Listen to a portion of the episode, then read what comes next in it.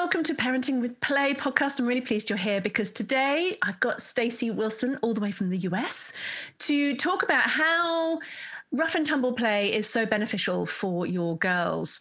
Um, because we often, you know, associate rough and tumble play with boys, but Stacey has girls of her own and is really passionate about sharing this information with you that because the benefits that there are emotionally and physically for your girls. So we'll dive into that. But so welcome, Stacey. So good to have you here. Hi. Good so, to be here. so, um, give us a bit of background information about you. Obviously, you're a, um, a parenting by connection hand in hand instructor.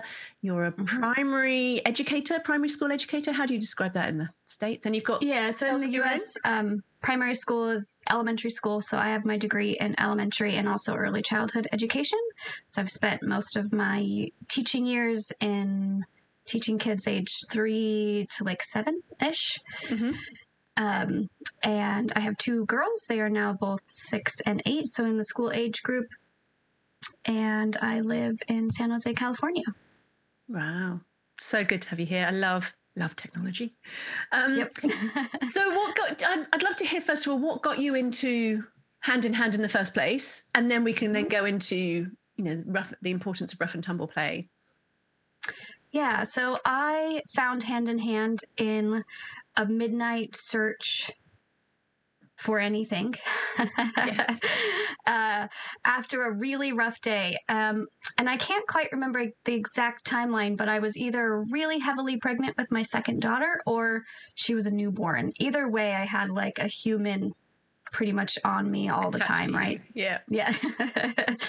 um, and I remember just uh, feeling just completely like burnt out um, and really struggling with having tools. And, you know, I went into parenting and I was like, this is going to be so great. I'm so excited to have my own kids because I've spent my whole, since I was 12 or 13, um, caring for other people's kids teaching them various settings, all those things.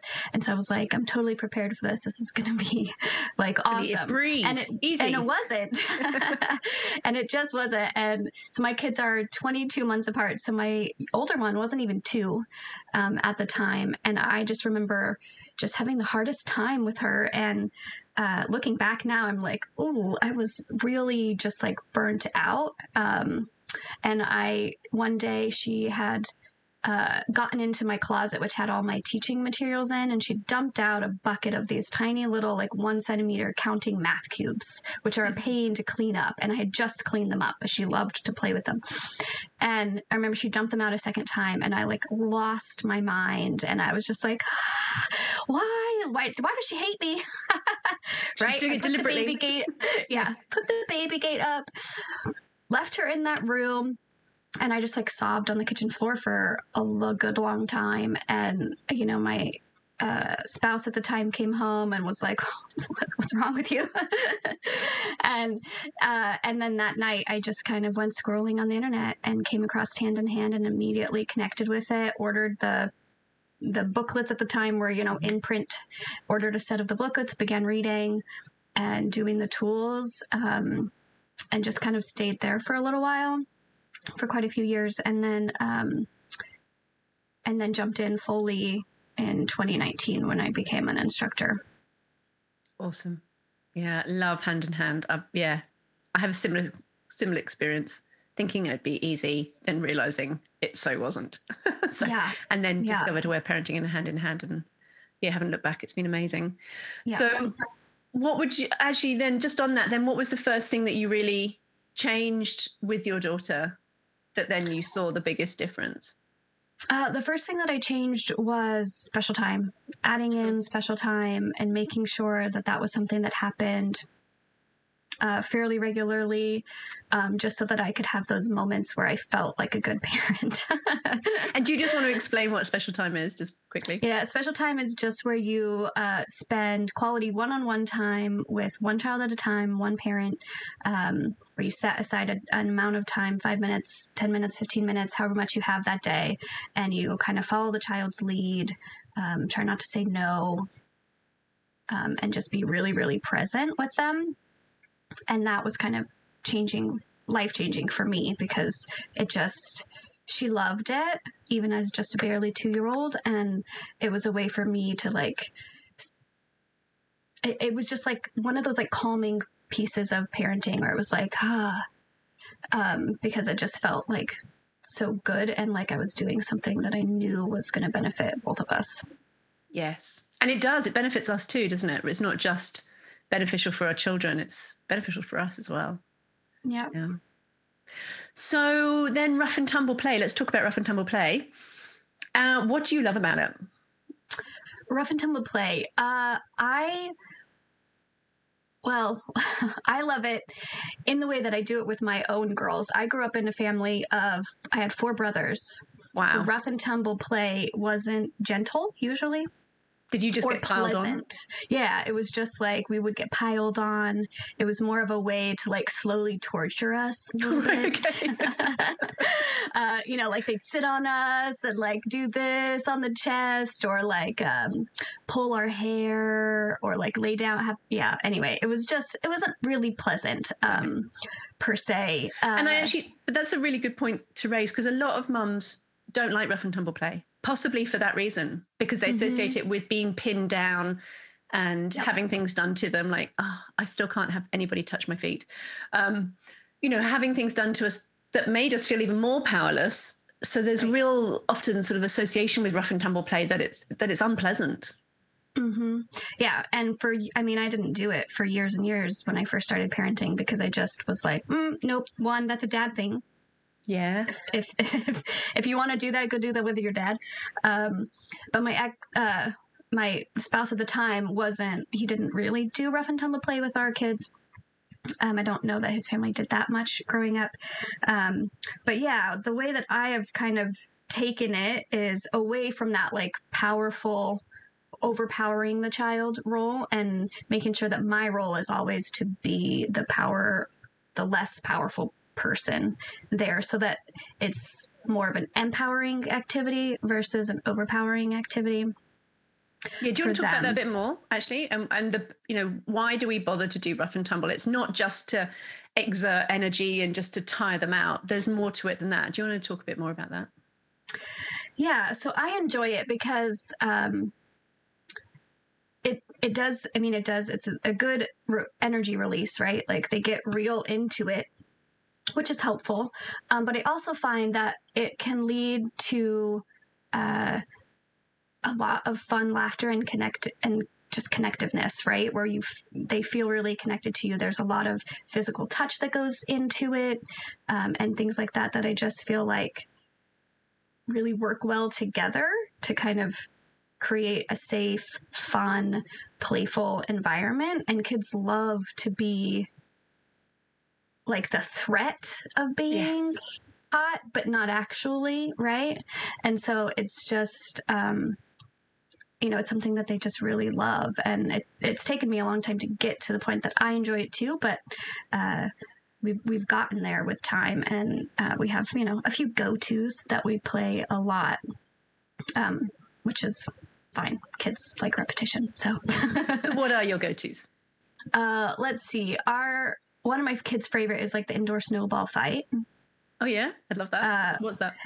yeah so i i mean you can buy them on amazon or wherever they're just like fluffy little balls of Pom pom cotton Yeah. They're kind of they're big, but they're big like a snowball would be, um, but they're like a pom pom ball essentially. So they're really lightweight. They can't really hurt you no matter how hard you throw them. We can, we've even done it before we got those. We've even done it with just rolled up socks, just like a pair of socks rolled up.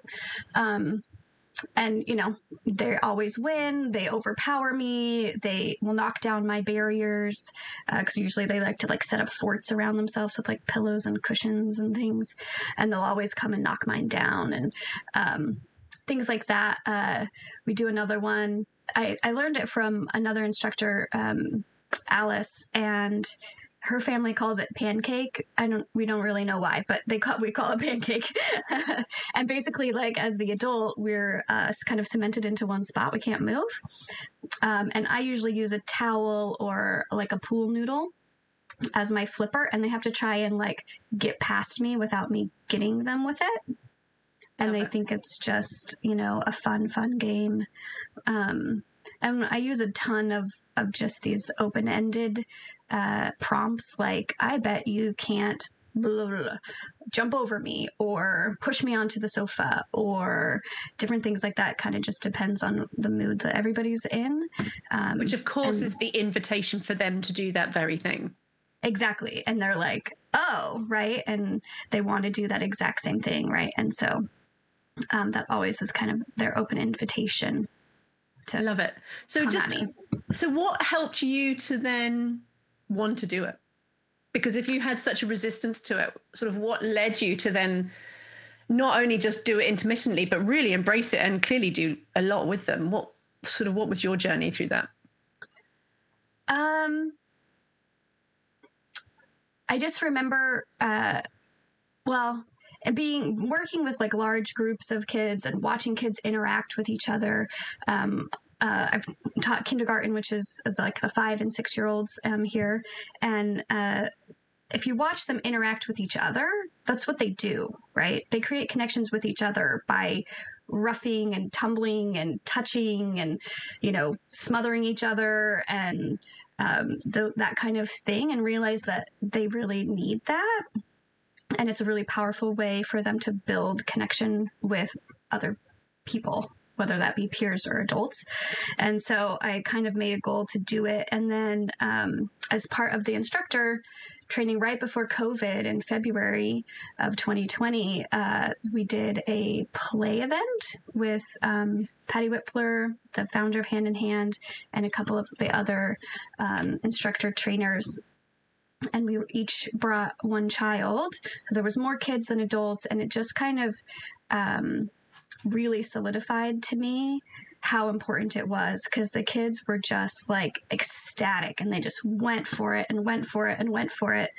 Um, and my daughter, when we got home, was like, she didn't stop talking about it. She wanted to do it over. She was like, when can we go back? You know, she really loved it. And that's kind of when I went all in on it and tried to find ways that I could do it that I felt comfortable and kind of build myself up a little bit in oh, my comfort level with it. I bet she couldn't believe her luck. I bet all of those kids couldn't believe their luck. You mean we can play and we can push and we can do all this fun stuff with a load of adults mm-hmm. who are mm-hmm. happy to do it? Right. So, do you have any boundaries? Um, any things that no, we can't do that? What What do you set in place that sort of protects you so you don't feel overwhelmed?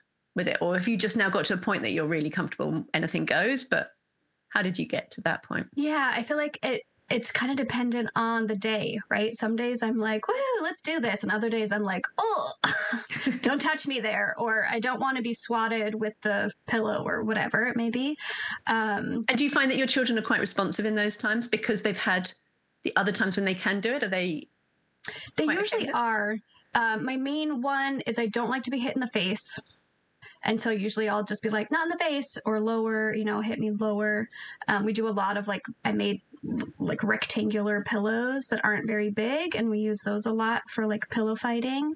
Are you crafty? Um, Did you make them? Oh, well, not, I mean, crafty. I just like cut apart old pillows and so, so then that's a great idea.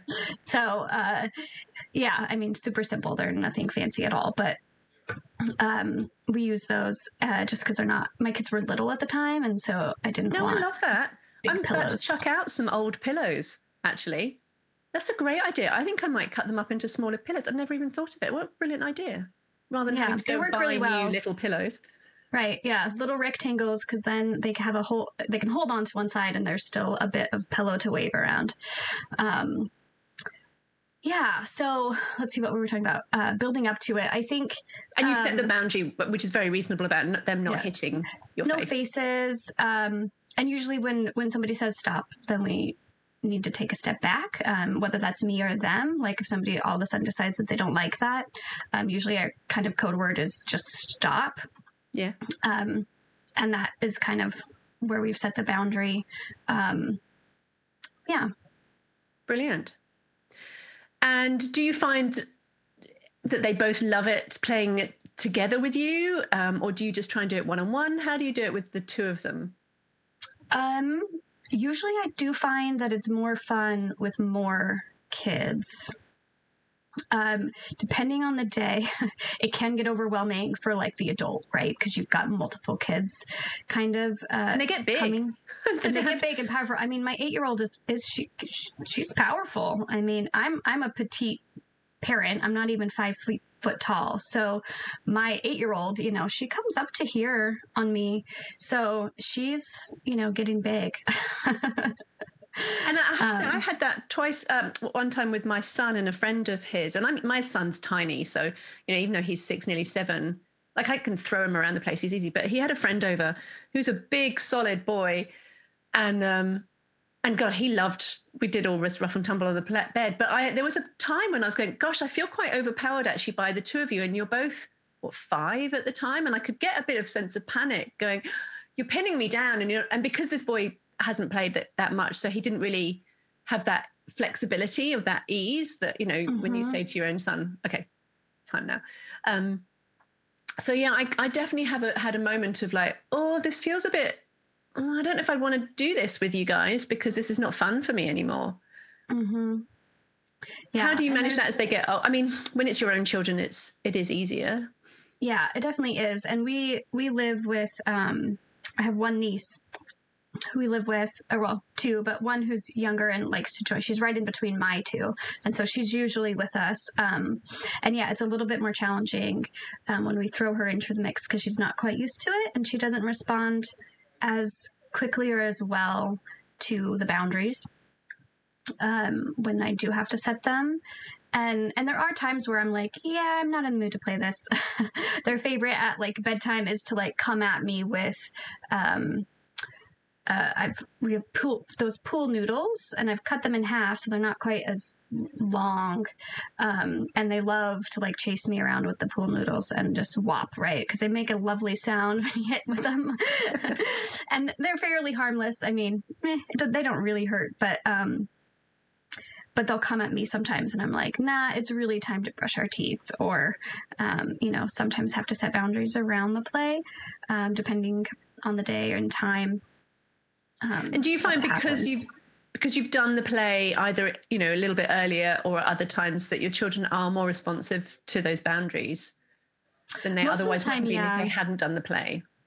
I, yeah, they really are mostly responsive, and the times that they aren't responsive are usually times where uh, we haven't done it in a while, or um, we haven't had our special time, or it's been like um, uh, I'm divorced, and so they go back and forth between two homes. And transition days are notoriously difficult. And if it's a transition day, you know they're a little yeah. bit less less likely to accept those boundaries readily. And in those times, it's kind of dependent on the situation. And I might give in and say, okay, we really need this, so let's let's go. I'm going to set the timer for ten minutes, and we can do this for ten minutes or whatever. That sounds good. And having those tools in transition is really important too, mm-hmm. when they are mm-hmm. transitioning between two two parents in that way. Um, so let's talk about why you think it's really important to do rough and tumble for girls because you know, for my son, yeah, of course, you know, we sort of account think that, well, boys, they've got lots of testosterone, they're running around, they need to have this rough and tumble, it's just part of boyhood but mm-hmm. we don't mm-hmm. often do it with girls. So why? What do you think the benefits are for doing it with girls in particular? Um, I think for me, at least from what I've noticed with my own girls and just being in group care situations with lots of different children um, at different times, I think uh, girls have similar needs. We're just more apt to like push them away and not really meet those needs in the same way that we are with a boy um, in those in those more physical ways right? We want girls to be um, tender and caring and loving and we don't want them to like start punching pillows and aggressively yeah. chasing somebody or jumping on somebody right? That kind of like ah, it makes a lot of parents a little nervous. Um, but i think it's it's beneficial to girls in the same way that it's beneficial to boys right it gives you know a great release of energy. They burn i mean if you've ever done it with a child for more than 10 or 15 minutes like they're red faced and they're sweaty and they're just it really burns off a lot um, as well as like gets those emotion like i feel like it's a good emotional release if you're doing silly things and they're able to laugh and it creates that connection um, that is useful. I mean, notoriously, children want to do this type of play right before bedtime, right? Don't rile them up. You know, we don't want them to get all riled up. But I find that's actually, as long as you plan for it um, and leave that extra time, it's a great time to do it because it kind of lets them go up and like come back down, and then they're really calm and ready for for sleep. Yeah. Um, but I feel like for girls, yeah, it's just they need it just as much as the boys do. And I feel like it it teaches a lot of things through that kind of give and take of rough and tumble play. So with a girl, I mean with any child really, but um it teaches that like self handicapping, right? Where they know that we could easily overpower them. They're not stupid, but we're choosing not to, right? Yeah. And so that that piece of it is being taught um, and um, uh, it, it's em- empowering when they're given the more powerful role. So they feel strong, they feel powerful, they feel in control. Um, and I think that's really important, um, particularly for girls, because we don't often have power or control um, in the way that society runs itself. So yeah, it's really it is, it, and and what I think is so brilliant is that it's something that's really simple, but it actually has so much broader ramifications and a greater, you know, really good impacts for our children when we do these these types mm-hmm. of play. Um, my daughter was struggling with some friendship dynamics when she was about nine, and I remember writing in and um, for help with instruct you know from the instructors. And patty wrote back and, and it was such a good point that she was making was that as our girls get older their type of play that they do say in the playground becomes more static. Whereas boys they continue to run around they continue to play soccer. And obviously this is you know stereotyping. Right. You know not all girls stop. Um, and the school that my daughter was at they did all join in with soccer a lot more which was great. Um, but as a whole girls do become sort of they they sort of tend to then more sit around and chat, whereas the boys mm-hmm. are still sort of larking around, and jumping around, and you know doing stuff. And so she was saying that because of that, that that sort of can lead them to to sort of be that classical girl meanness because mm-hmm. they're not having those outlets um, they're not having that physical nature but this is her summarization you know she was there's no data to back this up, but this was her guess. Right. In yeah, know, Patty's amazing, mm-hmm. um, and it really made sense when she said that. Um, so I really ramped up physical play with. I mean, we did a lot of it already, but I really ramped it up with her so that she had that physical outlet, and it helped her then to overcome.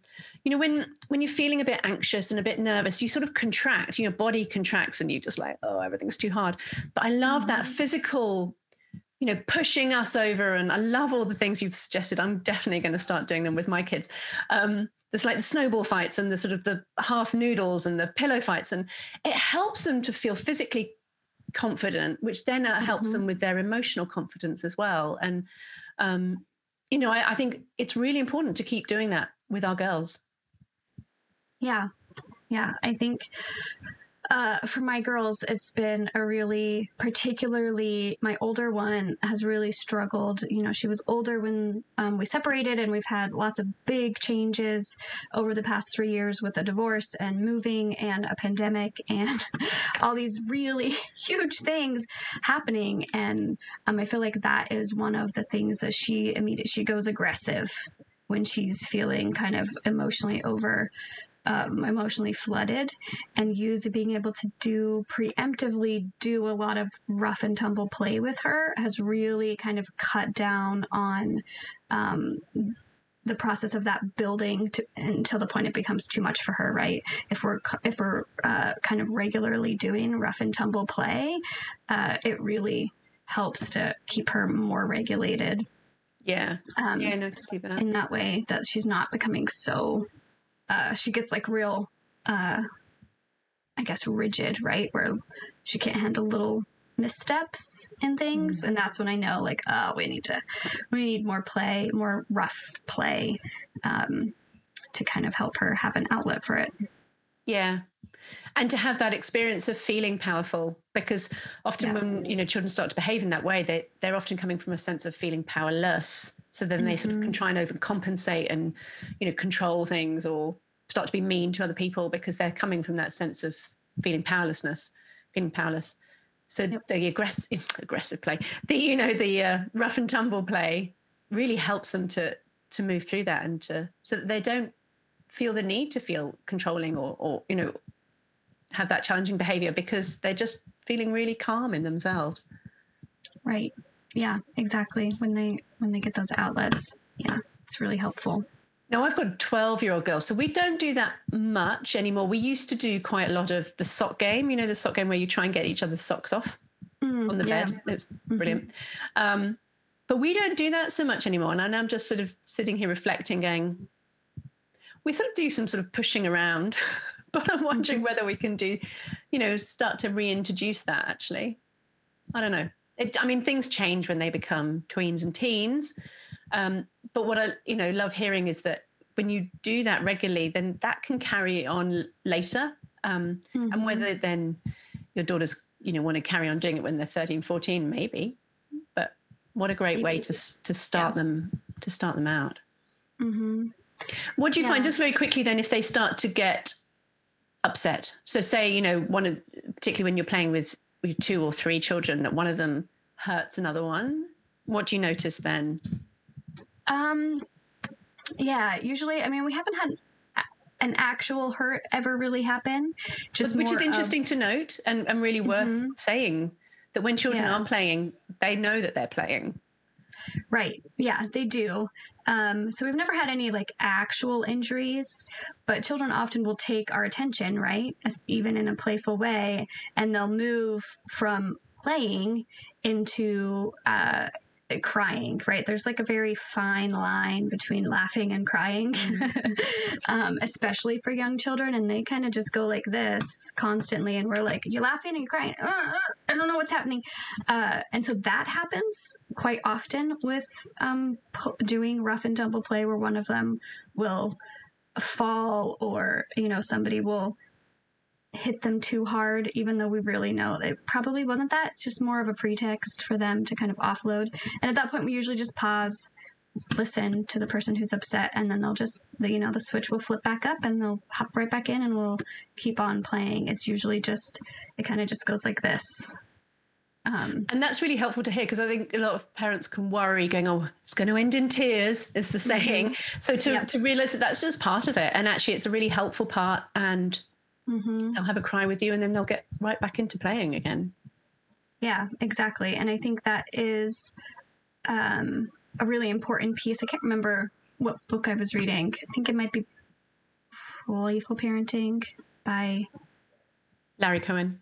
Yes, yes. yes. Um, and he talks about that kind of, um, uh, I forget what it's like a window of tolerance or something. And it go there's there's kind of like an arc that it follows when you're playing and they kind of they go up they amp up amp up amp, amp up and then they'll automatically come back down. And as part of that they can go between that like having a lot of fun and crying. And that um, it's not it's not a bad thing. Just because it ends in tears doesn't mean it has to end. It's kind of just part of the process. That's a great that's a great thing to to hold just because it's it's not doesn't uh, it doesn't end in tears. It doesn't have to end. I love that, um, and it is part of the process. Yeah. Thank you. Is there anything else you want to add about play? I think we've covered quite a lot. Is there anything else you want to add before we wrap up? Yeah, no, I think that's yeah. That's been so helpful. Thank you so much for coming on. It's been really great to well meet you online and to hear and to hear your journey also with you know your progression into rough and tumble play because you know it's very easy for us to say yeah just get on the bed and play with your kids. But actually it you know it's quite a thing for us to often get over our own fears or past hurts and you know upsetting experiences to then be able yeah. to do that. So yeah, yeah, absolutely. Really good to hear. Thank you. So if um parents want to hear find out more about you contact you where where can they meet you? Where can they find you? Um, yeah, so they can find me at growinggoodness.com um, I'm also on Instagram at Growing Goodness or Facebook. Um, yeah, so those are the, the main spaces they, they can go to. Brilliant. I'll pop the links in the show notes. So thank you so much. That's been great to have you. Thank you. Yeah, you're welcome. Thanks for having me. I hope you enjoyed this week's episode and you can see how you can implement what we talked about today with your children and family. Be sure to hit subscribe in your podcast app to know when each episode is released, and I would love it if you could leave a review and share with your friends. And if you want to shout less and connect more, head over to parentingwithplay.com.au to download my quick guide of five simple games which you can start playing straight away. You really can transform your everyday parenting challenges with connection and fun. So have a great week and enjoy playing.